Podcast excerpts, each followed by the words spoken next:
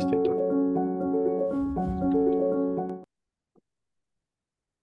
Bonjour Stéphane Diebold. Écoute, c'est un plaisir de t'interviewer pour ta 300e. En fait, c'est ta 300e émission et je t'ai proposé d'être ton intervieweur. Donc, pour ceux qui ne me connaissent pas, je suis Denis Cristol, chercheur en sciences de l'éducation, fan de Stéphane depuis de longues années. Et c'est vraiment un plaisir de te poser la première question parce que tu es passionné de formation, d'andragogie, d'éducation. Et j'aimerais savoir comment tu conserves cette passion, comment elle est née, comment elle grandit. Merci Denis. Donc Denis Cristol, très très bonne idée, surtout que j'apprécie quand les idées ne viennent pas de moi, donc ça c'est top. Comment est-ce qu'une passion grandit? Je crois que c'est une nature. Je suis plutôt un explorateur. C'est-à-dire quand je vois que je fais toujours la même chose, je m'ennuie. Et donc je me dis qu'est-ce que je pourrais faire que je n'ai pas encore déjà testé pour aller sur des territoires un peu nouveaux, de façon à capitaliser de la connaissance, mettre de l'ordre un peu dans mes idées. Et quand j'y arrive, dans ces cas-là, je le propose aux gens, ce qui leur permet d'éviter de faire le chemin, quoi. C'est ça qui me plaît. D'accord. Est-ce que tu pourrais, pour tes auditeurs, parce que tu mets souvent en valeur plein d'autres personnes, mais toi, on te connaît peut-être un peu moins, est-ce que tu peux nous dire quelle est ta vie, ton œuvre, tes expériences, tes apprentissages, tes moments clés. Voilà, dis-nous qui tu es en tant que... Comment tu te définis, comment tu positionnes. Je dirais que je suis quelqu'un qui aime le savoir et la connaissance. Alors le savoir, c'est cette façon un peu d'organiser la taxonomie, c'est-à-dire comment est-ce qu'on met de l'ordre dans ses idées. Donc je trouve ça passionnant depuis tout petit, parce qu'en fait, j'ai toujours cherché à comprendre le monde. Et je me dis, sans doute par paresse, je me dis, ça ne sert à rien de se lancer dans un projet si on ne regarde pas un peu plus loin que le projet. Et donc, j'ai toujours cherché des grandes tendances, des grandes démarches historiques, de façon à pouvoir me dire d'où on vient, où on va. Et donc, ça nécessitait de capitaliser des connaissances. Donc, ça, c'est quelque chose qui m'habite depuis l'école. Voilà. Je le faisais toujours en dehors de l'école parce que ce n'est pas mon lieu d'apprentissage. Mais j'ai à la bibliothèque municipale, etc. Et donc, ça me permet chaque fois de me dire, dans ce que je fais, qu'est-ce qui peut avoir du sens social? Qu'est-ce que je peux apporter aux autres que les autres auraient peut-être plus de difficultés à trouver tout seuls? Et chaque fois, j'aime bien ce vertige. C'est-à-dire, je fais des choses auxquelles où personne ne me demande rien, d'ailleurs. Mais en tout cas, je me dis, je tente. Dans ma tête, ça me paraît bien. Et puis après, quand je dois me lancer, chaque fois, j'ai le moment du vertige en me disant « Pourquoi tu fais ça ?» Et puis, ça me permet de me dire « De toute façon, comme je l'ai dit, je le fais. » C'est comme ça qu'on a créé Format Radio. J'embêtais tout le monde pour leur dire « Mais le podcast, c'est assez pratique, c'est facile à organiser. » Ça a plein d'avantages, entre autres sur la culturation. Enfin, voilà. Et les gens me disaient « Mais si c'est aussi facile que ça, fais-le. » Et à force de me renvoyer ça, je me dis « Soit je le fais, soit je passe à autre chose. » Et je me dis « Ça se tente. » Voilà. Et donc, je me suis dit « On va le gérer. » Je ne suis pas toujours très à l'aise avec tous les logiciels, donc il a fallu que je me fasse aider. Et puis, on a monté un projet qui est le projet d'une association, c'est-à-dire comme c'était la FEN qui le portait, bien évidemment. Donc, on ne fait pas de business, ce n'est pas la démarche. Donc, dans ces cas-là, j'ai permis aux gens de venir poser des questions à des grandes personnalités, de façon à… Donc, c'est pour ça qu'on t'a aussi interrogé, de façon à ce qu'il y ait souvent un intervieweur junior et un senior, de façon à ce que tout le monde puisse s'expérimenter. Et petit à petit, quand ça leur plaît, ils continuent jusqu'à ce qu'ils aient envie de faire autre chose et qu'ils aient compris la mécanique. Mais en tout cas, c'est un lieu d'expérimentation. Donc, au début, ça a bien marché, 2018. Donc, à l'époque, c'était avant le Clubhouse, où là, il y a une certaine notoriété dessus. Mais ça veut dire que dans cette démarche-là, chaque fois, c'est je me dis, je vois qu'il y a des opportunités, il y en a plein. Donc, comme je sais que je ne pourrais pas tous les traiter, j'essaie de les donner à des gens que j'ai identifiés comme étant capables de le faire. Et quand ils ne le font pas, de ma frustration, je me dis, il faut que quelqu'un y aille. Et je me dis, allez, je m'y colle. Alors, des fois, ça marche, des fois, ça ne marche pas. Hein, donc, on a le droit à l'erreur. C'est le principe de l'association. Il y a de la bienveillance. Mais chaque fois, on essaye de faire quelque chose qui soit à la fois un peu ambitieux et dans lequel on puisse se dire, on est les premiers à le faire. Enfin, c'est ça qui, moi, m'excite en me disant, je n'ai pas les repères des gens. Je ne marche pas dans les pas des autres. Donc ça nécessite d'être un peu malin, mais ça donne aussi une liberté extraordinaire Et après, je fais cadeau aux gens pour leur dire, ben, je vous donne toute ma méthodologie, parce que l'intérêt, c'était d'avoir cette peur un peu de la création.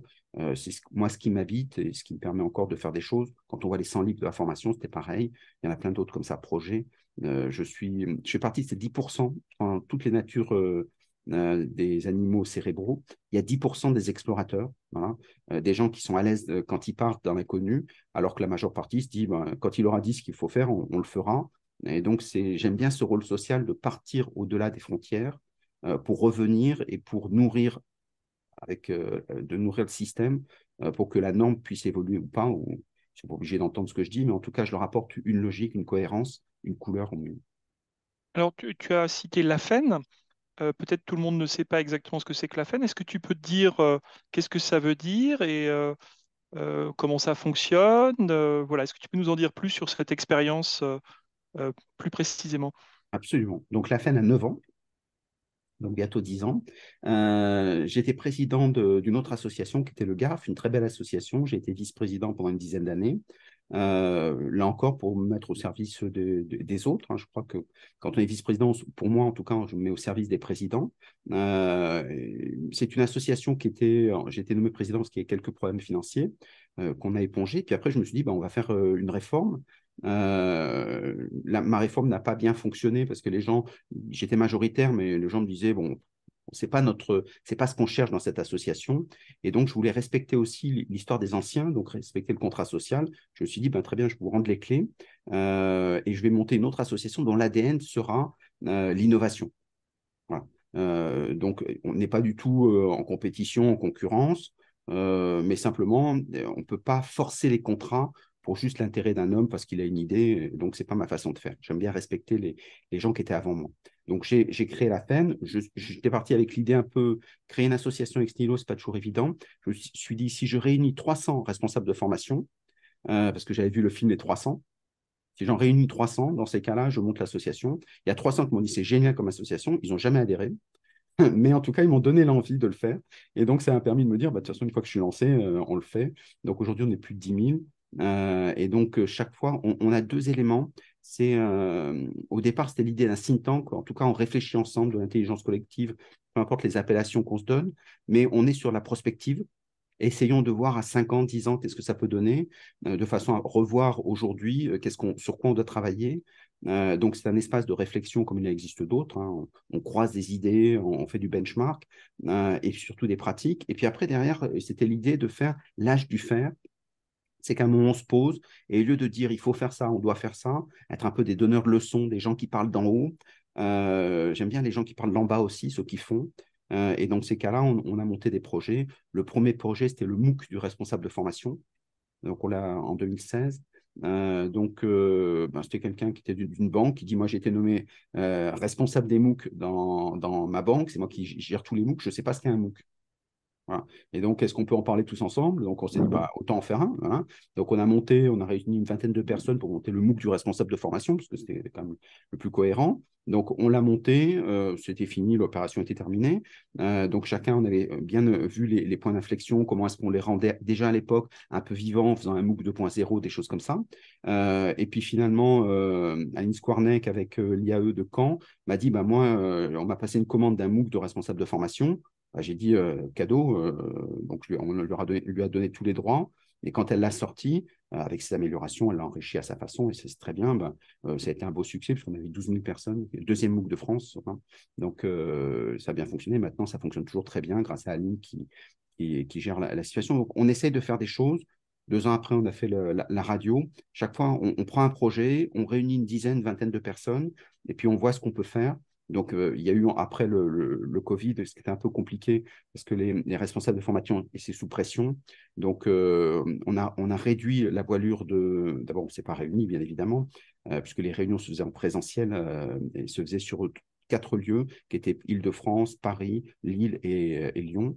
Et donc, on est revenu à un modèle un peu plus fermé. On a créé un FEN Café où tous les mardis, pendant une demi-heure, on débordait jamais d'une demi-heure, on répondait à toutes les questions.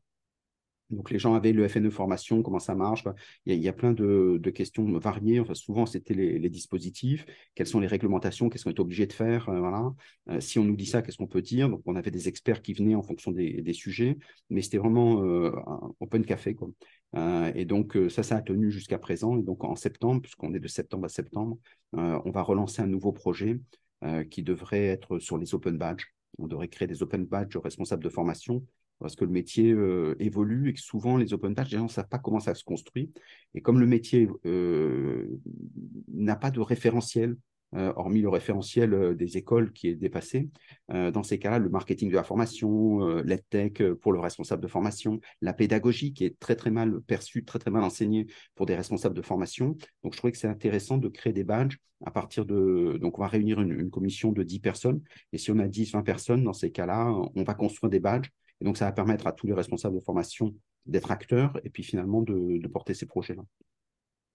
Donc, on a quelque chose qui est une dynamique communautaire avec une radio, des projets, un think tank, des échanges de pratiques, des réponses opportunistes à des demandes d'adhérents. On a toute cette mayonnaise qui s'est montée petit à petit, qui se consolide. Quelles sont les innovations que tu vois venir à partir de toute cette énergie, tout ce mouvement? Qu'est-ce qui demain te semble innovant pour la formation? Alors innovant entre guillemets, hein, c'est innovant d'un côté, déjà connu de l'autre, mais quelles sont les tendances que tu vois toi se développer? Alors, une des questions qui me taraudait et que j'aborde souvent, c'est: est-ce qu'on a besoin d'un responsable de formation en entreprise? Voilà, donc quelle est sa valeur? Et donc, alors je sais qu'évidemment, il vaut mieux en trouver une, parce que sinon, en tant que président, c'est un peu maladroit. Mais, et je crois que ce qui est intéressant, c'est la montée en puissance du marketing. J'avais créé, quand j'étais directeur de la formation du groupe Galeries Lafayette, j'avais créé un événement sur le marketing de la formation en 2001. Pour justement montrer quelles étaient les tendances. Alors, c'était la relation apprenante à l'époque, le marketing. Aujourd'hui, il est beaucoup plus communauté apprenante, mais ça veut dire que c'était pour montrer que le marketing avait du sens, dans le sens où marketing, ça veut dire donner envie. Et donc, le responsable de formation va de plus en plus être une autorité qui va apprendre à donner envie. Donc, les techniques sont connues. Simplement, il faut que les responsables l'acquièrent. Pourquoi? Parce qu'il y a de plus en plus de contenu disponible gratuit, de très, très bonne qualité. Les gens peuvent le faire tout seuls puisqu'ils sont gratuits. Donc, ils n'ont plus besoin de passer par le média du responsable de formation, sauf que le responsable de formation est celui qui socialise les contenus. Et donc, il va dire: ça, pour toi, c'est intéressant, ça vaut la peine, etc. Et donc, il va donner de la valeur sociale. Et donc, il va marketer. Et donc, cette logique-là, c'est une tendance importante qui tient de l'évolution, de l'émiettement des apprenants. C'est-à-dire que tout la fin du XXe siècle, Georges Friedman avait parlé de l'émiettement du travail et donc de l'émiettement de la formation. On a des gens qui sont de plus en plus des individus. Voilà. Et donc ça, la montée en puissance de l'apprenant roi, c'est le 21e siècle où on va avoir tendance à s'appuyer sur lui, alors qu'avant on s'appuyait sur l'expert avec le 20e siècle. Et donc la nouvelle tendance, c'est d'organiser tout autour de l'apprenant. Et donc le premier élément, c'est de le connaître. Le deuxième élément, c'est de l'influencer pour l'amener là où on a besoin collectivement d'y aller. Et donc ça veut dire que ça s'appelle le marketing. Le marketing s'est donné envie d'acheter des yaourts, dans ces cas-là, il sera donné envie à l'apprenant de lui donner un parcours qui soit ambitieux par rapport à ce qui, lui, l'intéresse, et pas simplement ce qui dit l'intéresser. Mais c'est ça l'enjeu, par exemple, des big data. Donc ça, c'est une des grosses tendances structurantes. C'est pour ça que de plus en plus, on parle de design de la formation. Le design, c'est bien l'émotion qui rentre dans la formation, et donc c'est bien cette façon à la fois d'apprendre, mais aussi d'être capable de guider. Et donc ça, il faudra que… Parce que moi, je fais une différence entre apprendre et former. Apprendre, c'est naturel, tout le monde est doté, il se débrouille tout seul, quoi. Quand il y a un problème, il cherche des solutions dans son environnement. Former, c'est quand la société dit: voilà la forme, la taxonomie, ce qu'il faut apprendre, et voilà comment vous allez apprendre.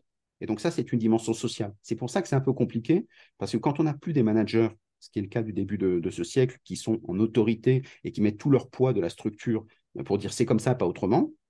Par exemple, l'organisation scientifique du travail et de la formation, quand le manager disait c'est comme ça, pas autrement, tout le monde le sait, quoi. Maintenant, quand le manager dit voilà ce que je veux, les autres disent pourquoi. Et donc, il y a une concertation, une discussion qui vient de l'horizontalisation des sociétés et donc de la formation. Et donc, ça veut dire que c'est tout un travail qui consiste à redonner la main aux apprenants. Et ça, ça change les modèles. Et donc, ça veut dire qu'il faut bien qu'il y ait des gens qui lèvent la main en disant « mais comment on évalue si c'est l'apprenant qui est important et plus l'expert ?» Ce qui change fondamentalement le modèle. Et donc, il y a tous ceux qui sont 20e siècle qui disent « mais non, on fait comme d'habitude », tous ceux qui sont 21e siècle qui commencent petit à petit, suivant les entreprises, à rajouter des morceaux. Moi, ce que j'aime bien, mais c'est par construction, c'est d'essayer de voir sur 5-10 ans ce que ça donne, avec des questions qu'on a, mais ça veut dire que comme ça, les gens se construisent et se disent « aujourd'hui, dans mon entreprise, ils n'en veulent pas, mais peut-être que dans 5 ans, ils vont se dire « c'est ça qu'on va faire ». Et quand on a cette façon de redescendre dans la sociologie de l'apprendre, dans ces cas-là, après, il faut se réorganiser. Et derrière, pendant toute cette transition qui va encore durer au moins une dizaine d'années, 10-15 ans maximum, ça veut dire, dans 10-15 ans, il y aura un nouveau modèle, ça veut dire qu'en fait, il va y avoir des explosions d'innovation. ChatGPT. Voilà. L'année d'avant, c'est le podcast. Est-ce que tu peux nous... Je te coupe là, mais tu prononces un gros mot, hein, c'est les intelligences artificielles génératives, hein, c'est le mot consacré. Est-ce que tu peux développer un peu plus sur cette... sur l'impact que ça peut avoir, soit dans les moments de conception, co-design, ingénierie, soit dans des moments d'animation, lorsqu'un médiateur, formateur, facilitateur, coach, mentor, tout ce qu'on veut est présent, soit dans des moments d'auto-formation, d'auto-direction. Voilà, sur ces trois moments-là, ingénierie, design, animation ou auto-apprentissage, comment ça va jouer ChatGPT ? Alors, ChatGPT, voilà, exactement. C'est d'abord une marque, quelque part. Ça ne sera pas forcément ChatGPT, ça peut être Lama, ça peut être bien d'autres, etc. Ça sera sans doute bien d'autres, d'ailleurs. Mais ça veut dire que c'est la première fois où, en l'espace de 2-3 mois, le corps social l'a adopté. Donc, ça veut dire qu'on est rentré là-dedans. Et donc, qu'est-ce que ça change, déjà ? Ça change le fait, comme son nom l'indique, l'intelligence artificielle générative, c'est qu'elle génère des contenus. Alors, aujourd'hui, il y a encore le problème du prompt qui est un peu compliqué, le prompt qui est à l'écrit, mais il pourrait très bien, techniquement, ça ne pose aucun problème, être à l'oral. Alexa travaille beaucoup sur ça pour justement avec Amazon qui investit 10 milliards par an sur ces sujets-là, donc ce n'est pas neutre. Donc, ça peut être aussi vidéo. Donc, aujourd'hui, on peut créer des supports écrits, audio, vidéo, icônes, donc tout ce qui est imagerie, par exemple l'infographie. Donc, tout ça, il suffit juste de le demander. Et si on fait un prompt, eh bien, tout simplement, 18 secondes après, on a la réponse. Alors, quand c'est de l'image, ça peut être des lits, mid-journée, etc. Il y a plein de logiciels qui émergent. Donc, ça veut dire que, premier élément, un apprenant a un ami. C'est-à-dire que ChatGPT, il suffit de lui poser des questions et donc d'engager la conversation. Ce n'est pas une question, une réponse, c'est vraiment une conversation. On peut garder l'historique aussi si on a un compte. Donc, ça veut dire qu'il sait ce que j'aime. Donc, il est de plus en plus fin dans mes analyses. Mais ça veut dire que si je peux l'interroger en lui disant, par exemple, un nouveau rapport, pour donner un exemple concret, un nouveau rapport vient de sortir, ChatGPT lit les graphes. Hein. Donc, 500 pages, quelles sont les 3 idées fortes du rapport ? Et ChatGPT, alors, c'est sûr, c'est chat PDF, mais ça veut dire qu'on met donc un PDF avec une clé USB. Il le lit en l'espace de 3-4 minutes, et après, je lui pose toutes les questions. Alors, ça peut être moi qui pose la question pour avoir la réponse, ou moi qui donne ma réponse et qui demande de me corriger. Et c'est très intéressant parce que ça me permet d'ouvrir, si j'apprends une langue étrangère, je peux travailler avec lui sur la langue, sur la prononciation, etc. Et donc, ça, c'est intéressant parce que ça veut dire que c'est un nouveau rapport au savoir. Qu'est-ce que ça se traduit ? Ça se traduit par le fait que j'augmente ma productivité. Je suis un média, moi, tout seul. Il suffit juste de dire, voilà ce que je veux. Je veux, par exemple, créer une image, une infographie, plutôt bande dessinée, plutôt ceci, cela. Fais-moi des propositions, il m'en fait 4. Je dis non, les couleurs, celle-ci me plaît, mais il faut changer les couleurs, etc. Donc, petit à petit, en proposant des idées, eh bien, à la fin, il me fait des propositions qui me plaisent. C'est écrit. Ça veut dire, par exemple, pour être très concret, aujourd'hui, il y a 200 personnes sur Amazon qui disent avoir écrit un livre avec ChatGPT. Il y a tous ceux qui ne le disent pas, qui l'ont écrit parce que ça fait… Voilà. Mais ça veut dire 200 personnes qui ont écrit. Ben moi, tout seul, je peux écrire un livre toutes les semaines. C'est pas mal comme idée. Donc, ça veut dire que ça change le rapport à la production de contenu. Et c'est pour ça qu'on entend tous les gens qui sont des créateurs de contenu qui disent « on ne sera pas impacté, on ne sera pas impacté ». Note bien que si tout le monde le dit, c'est qu'à mon avis, il risque d'être impacté. Donc, ça, c'est le premier élément. Et après, c'est comment la société fait pour digérer ça. Donc, est-ce qu'on se dit, comme certains le font, pas de ça chez nous? On a des principes, des valeurs. Il y a des écoles qui disent pas de ça chez nous. Étrangement, ils acceptent l'électricité, ChatGPT non. Donc, ou alors on se dit, c'est l'occasion justement d'augmenter le niveau et de faire quelque chose de différent. Et là, c'est assez intéressant parce que tout est à écrire. Et ce qui est passionnant, c'est que l'individu devient un média véritablement. Je prends un exemple simple. Aujourd'hui, c'est encore un peu compliqué, mais d'ici les mois qui viennent, ça va changer. Aujourd'hui, si par exemple, j'enregistre ma voix de façon à ce qu'on ait mes intonations, je peux lui demander de faire des podcasts tout seul. Donc, je lui donne des textes, je lui dis de résumer des textes. Et donc, il faut corriger aujourd'hui parce qu'aujourd'hui, ChatGPT est programmé pour être positif. Donc, ça veut dire qu'il invente n'importe quoi pour me faire plaisir. Voilà. Donc, il faut vérifier que ce ne soit pas n'importe quoi. Mais sous cette réserve-là, ça veut dire qu'il peut produire autant de podcasts que je veux, autant de vidéos avec moi-même que je veux. Et ce qui est assez extraordinaire, c'est que si je veux le faire en laiton, en supposant que ce soit une envie personnelle profonde, dans ces cas-là, il retravaille avec le principe des deepfakes. Donc, il retravaille ma voix, mais il retravaille aussi mes lèvres de façon à ce que, justement, les gens m'entendent en laiton raconter la même histoire. Et moi, je suis tout seul dans ma chambre pour produire ça. Ce qui est assez extraordinaire en termes de productivité nouvelle, opportunité. Après, ça, c'est un potentiel extraordinaire qui va s'inscrire dans le temps pour plein de raisons. La vraie question, c'est comment on en fait une innovation sur ce potentiel, on le socialise. Et là, il faut l'intégrer. Il faut des corps intermédiaires pour faire le travail. Par exemple, le responsable de formation a là sa responsabilité. D'accord. Et alors, quelle va être sa responsabilité, justement? Qu'est-ce qu'il va être amené à faire? Comment tu les vois se saisir de cette question? Alors, aujourd'hui, ils sont assez embêtés parce que, comme tout le monde, ils se disent « ChatGPT, c'est formidable, c'est j'aime pas. » Voilà. Donc, ça, c'est la sidération. Donc, en fait, ils font rien, quoi, grosso modo. Deuxième élément, qu'est-ce qu'ils commencent à faire dans les entreprises auprès des dirigeants, ce qui n'est pas inintéressant, c'est de leur dire « on va vous former à ChatGPT. » C'est-à-dire, vous allez faire des images vous-même. Et donc, ça veut dire, comme ce sont des cadres dirigeants, les cadres dirigeants se disent « je vois comment ça marche, donc je vois l'usage que je peux en avoir. » Et donc, j'apprends à écrire des prompts, voilà, ce qui reste un peu compliqué aujourd'hui. Mais avec 4-5 règles, on y arrive très facilement. Donc, voilà. Mais il faut le faire. Et quand ils l'ont fait eux-mêmes, à ce moment-là, ils voient le potentiel. Et en général, ils disent qu'il faudrait que tout le monde le fasse. Et derrière, ça veut dire que ça, c'est de la formation. Voilà. Et derrière, ce sont les pratiques qui vont changer en se disant, par exemple, pour répondre à des sujets qui sont un peu compliqués, le droit est très bien, très pratique pour ChatGPT. Donc, ça veut dire qu'il brasse bien tout ce qui est technique. Donc, les techniques du droit, ça marche assez bien pour le faire. Alors, ça marche assez bien, sachant que ChatGPT est assez neuf et que quand, en fait, il veut faire plaisir à tout le monde et que ça ne rentre pas, il invente des choses. Et on a pu voir, par exemple, ce juriste qui avait utilisé ChatGPT pour faire son dossier. Donc, il a fait des jurisprudences, donc aux États-Unis. Donc, il a présenté des jurisprudences qui n'existaient pas. Et ChatGPT avait inventé des jurisprudences qui étaient complètement bien écrites, etc., mais qui n'existent nulle part. Et donc, en fait, l'avocat a été obligé de s'excuser auprès du juge ne pas avoir fait son travail. Donc, c'est-à-dire qu'il y a encore du contrôle, mais on s'aperçoit que la tendance va aller vers de plus en plus de fluidité. L'histoire des prompts va être réglée très rapidement. Et puis derrière, c'est la montée en puissance de dire on peut faire énormément de choses. Et on sait que là, quand on peut faire énormément de choses, on ne fait en général rien, sauf si on socialise et qu'il y a des gens qui disent « mais c'est génial » parce que chaque formateur peut devenir un média lui tout seul. Et donc, comment… Est-ce que si tu pousses le raisonnement… Qu'est-ce que ça veut dire devenir un média à soi tout seul? Autrement dit, par exemple, si je prends un formateur et qui sait utiliser… Alors, si on pousse bien évidemment un peu plus loin que ce que ChatGPT propose aujourd'hui au sens large de tous les ChatGPT, ça veut dire on prend un formateur et il est capable de produire des vidéos, des MOOC, des podcasts tout seul dans son coin. Il fait des prompts. Il dit voilà, il faudrait ça. Donc, voilà, il faudrait ça. Là, on fait un jeu.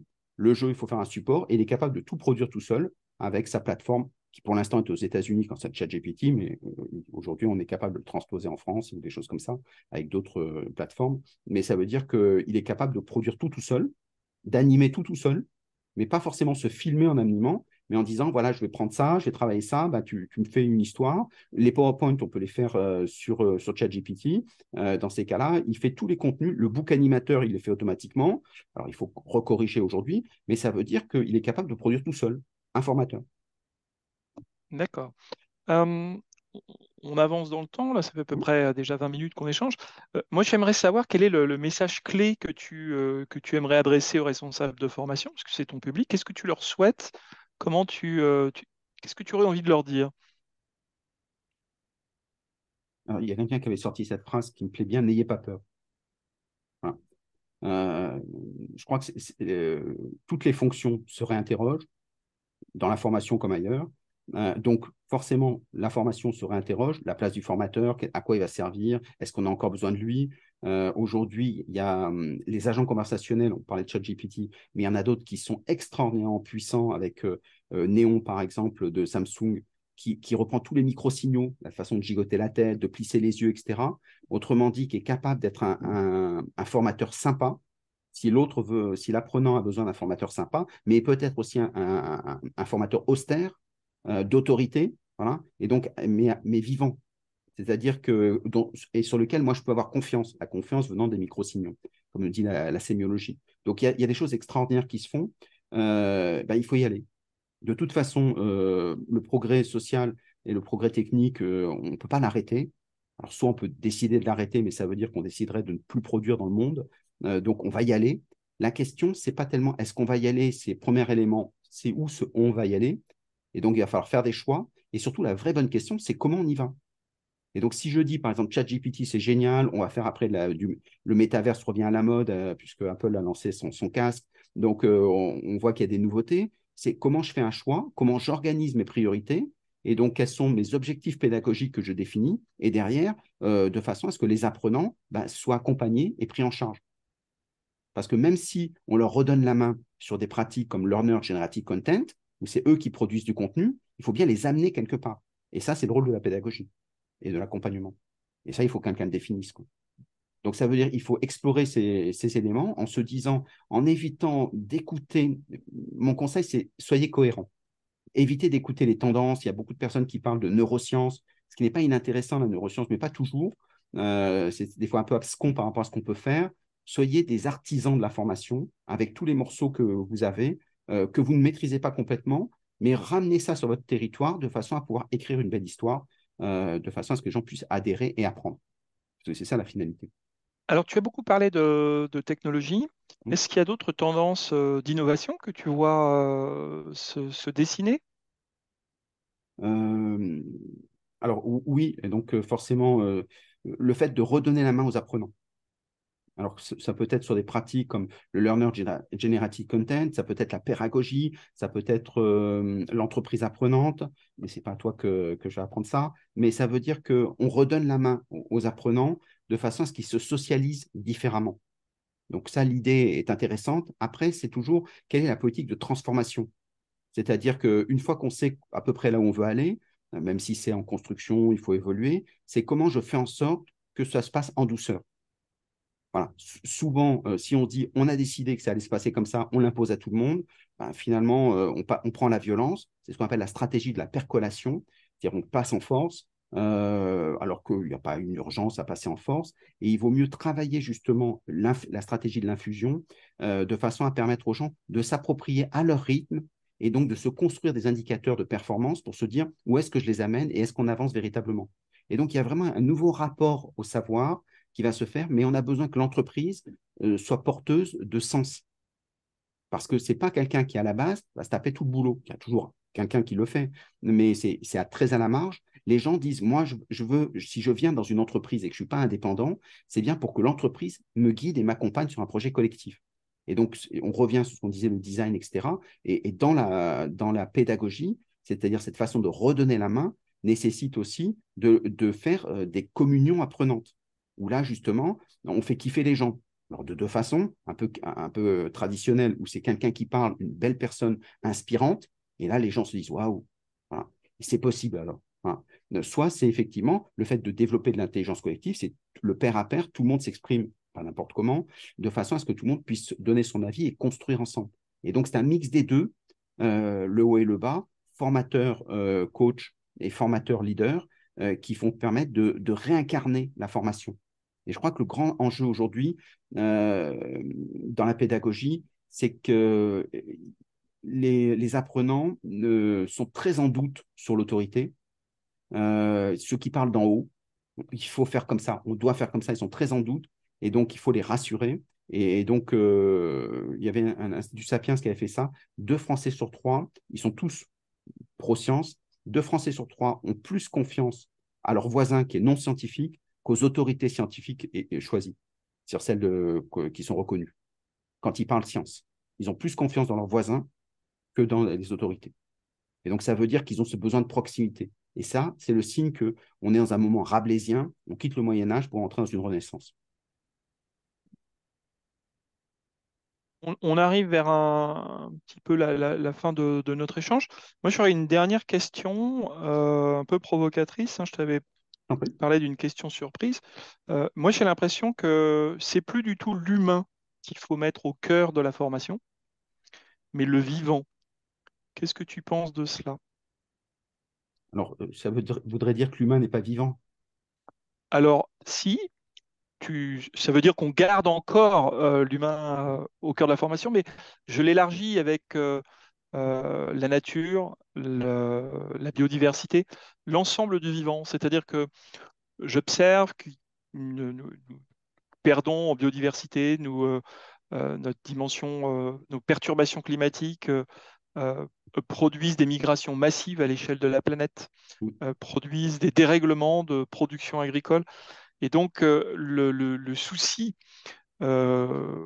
majeur, me semble-t-il, ça serait de dire c'est le vivant que nous devons mettre au cœur de la formation et non plus l'humain, sachant que l'humain est partie prenante du vivant, bien entendu. Mais comment tu vois cet élargissement? Alors, il y a plusieurs dimensions. C'est un modèle qui arrive à la fin. C'est le modèle de la raison. C'est Descartes qui arrive au final, quoi. Je pense, donc je suis. Je pense et donc je suis parce que je pense avec raison. Aujourd'hui, alors ceux qui veulent rester sur cette idée de... Il y a deux évolutions. C'est la raison sensible, qui n'est pas la raison raisonnante.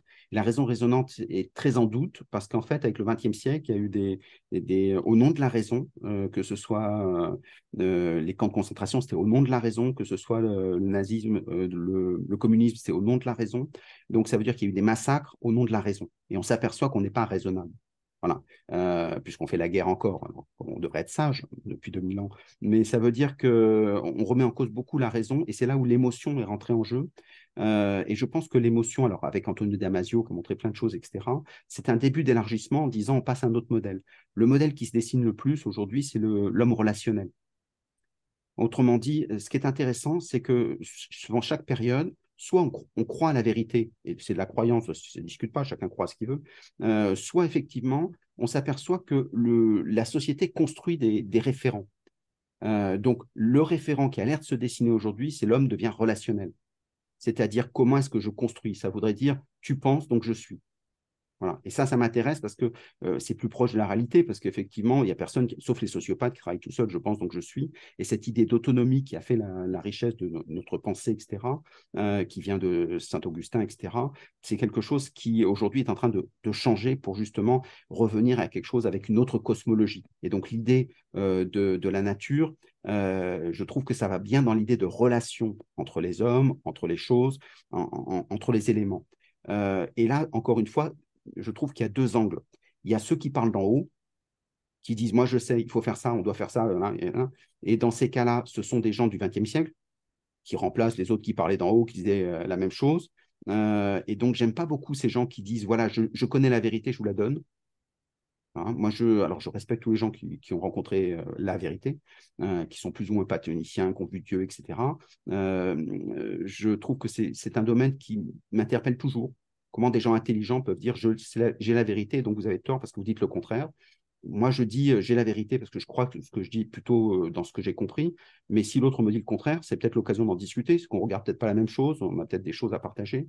Donc, les gens qui disent « c'est ça qu'il faut faire », ça m'interroge toujours. Je vois bien le pouvoir qu'il y a derrière, c'est Michel Foucault, qui dit effectivement qu'on utilise les mots pour être le chef, comme tout le monde, comme à n'importe quelle époque, donc il n'y a rien de nouveau. Eux, ils ne m'intéressent pas beaucoup. Ça ne veut pas dire qu'ils n'auront pas accès au pouvoir, hein. Mais ça ne m'intéresse pas. Ce qui m'intéresse, c'est les gens qui se disent « je ne sais pas forcément bien ce qu'il y a à faire », sur un modèle de Pierre Rabhi qui avait des idées, etc., mais qui se dit « on pourrait tenter des choses, etc. » C'est ouvert. Voilà. Et donc, venez nombreux, à la limite, mettez-vous autour de la table, on voit ce qu'on peut faire. À plusieurs, c'est mieux que tout seul. Et j'aime bien cette idée d'entraide qui vient par le bas, c'est-à-dire qu'on reprend Kropotkin avec cette idée de l'entraide qui a fondé la géographie sociale quand même. Donc, ça veut dire qu'effectivement, des gens qui se disent à plusieurs, il y a peut-être un problème, ensemble, on peut peut-être trouver des solutions. J'aime bien cette démarche-là. Et je pense que c'est ce qui fait plus sens et plus société. et ceux qui sont les corps intermédiaires, dont je suis je suis défenseur des corps intermédiaires, c'est ceux qui seront capables de faire le lien. Soit on a des dictateurs qui disent « moi j'ai la vérité, je vous la donne et donc vous allez en prison parce que vous n'êtes pas bien », mais c'est comme à n'importe quelle époque et n'importe quel dictateur qui fait ça pour des raisons qui sont les siennes. Soit on est capable de mobiliser les gens et que ces gens-là sont l'intelligence collective que tu portes. Dans ces cas-là, on leur donne la main, on les aiguille, on les socialise, c'est-à-dire qu'on donne de la lumière sur ce qu'ils font, de façon à ce qu'ils soient inspirants pour d'autres. Et ce travail-là, c'est ce travail-là qui va faire sens sur le nouvel homme qui se relie, donc communautaire, mais aussi sur les savoirs et les taxonomies qui bougent.